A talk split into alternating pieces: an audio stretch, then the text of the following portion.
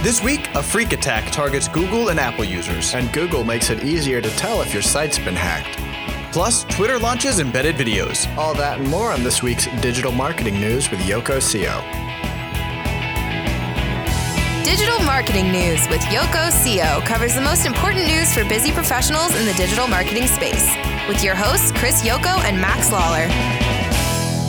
Hello, and welcome to the podcast. Today is Thursday, March 5th, 2015. I'm Chris, and as ever, I'm here with my co host, Max. Hey, Chris, ready to roll?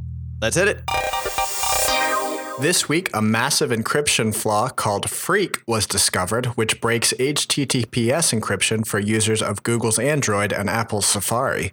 Even worse, apparently this flaw has existed for over a decade, reaching as far back as the 1990s when the US government imposed restrictions, which turned out to be flawed, on the type and level of security that websites could offer. Unfortunately, SSL was defined during this time, and then later, when the restrictions were lifted, there were a few unnoticed vulnerabilities that were left behind. The end result is that when users of any Chrome based browser on Android or Apple Safari connect to certain websites via HTTPS, even including sites like NSA.gov and FBI.gov, any data they transfer, including passwords, personal information, and more, could potentially be intercepted and decrypted. Now, for the sort of good news, this vulnerability, which has shown no signs of being maliciously exploited just yet, was actually discovered several weeks ago and has been kept on the hush hush, giving government and commercial entities time to work on fixes.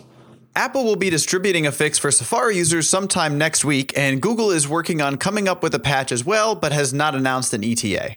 In the meantime, the Firefox browser on both OS X and Android is safe to use, so if you're using one of those operating systems, we recommend making the switch. This week, Twitter launched a new feature which allows users to embed Twitter hosted videos on any website. It works pretty much the same as embedding a YouTube video. Just click an embed button and copy and paste the code provided. This is another move by the company to attempt to strengthen its reach beyond the bounds of its own website while trying to send people back to twitter.com. That's right. Each embedded video will also show you the linked tweet, profile photo, and account that are associated with it. The feature is now available through Twitter. Last week, Google announced that they will start showing safe browsing notifications within Google Analytics. These safe browsing notifications alert you when Google detects any malicious activity coming from your site. This can be things like sending spam or serving viruses or malware, and that's often a sign that your website has been hacked. These notifications were previously only shown within your Google Webmaster Tools account if you had one. By showing these notifications in Google Analytics, Google hopes to help organizations keep their sites and their visitors safe. If you're a Google Analytics user, you'll see these notifications appear when applicable under your Google Analytics account alerts.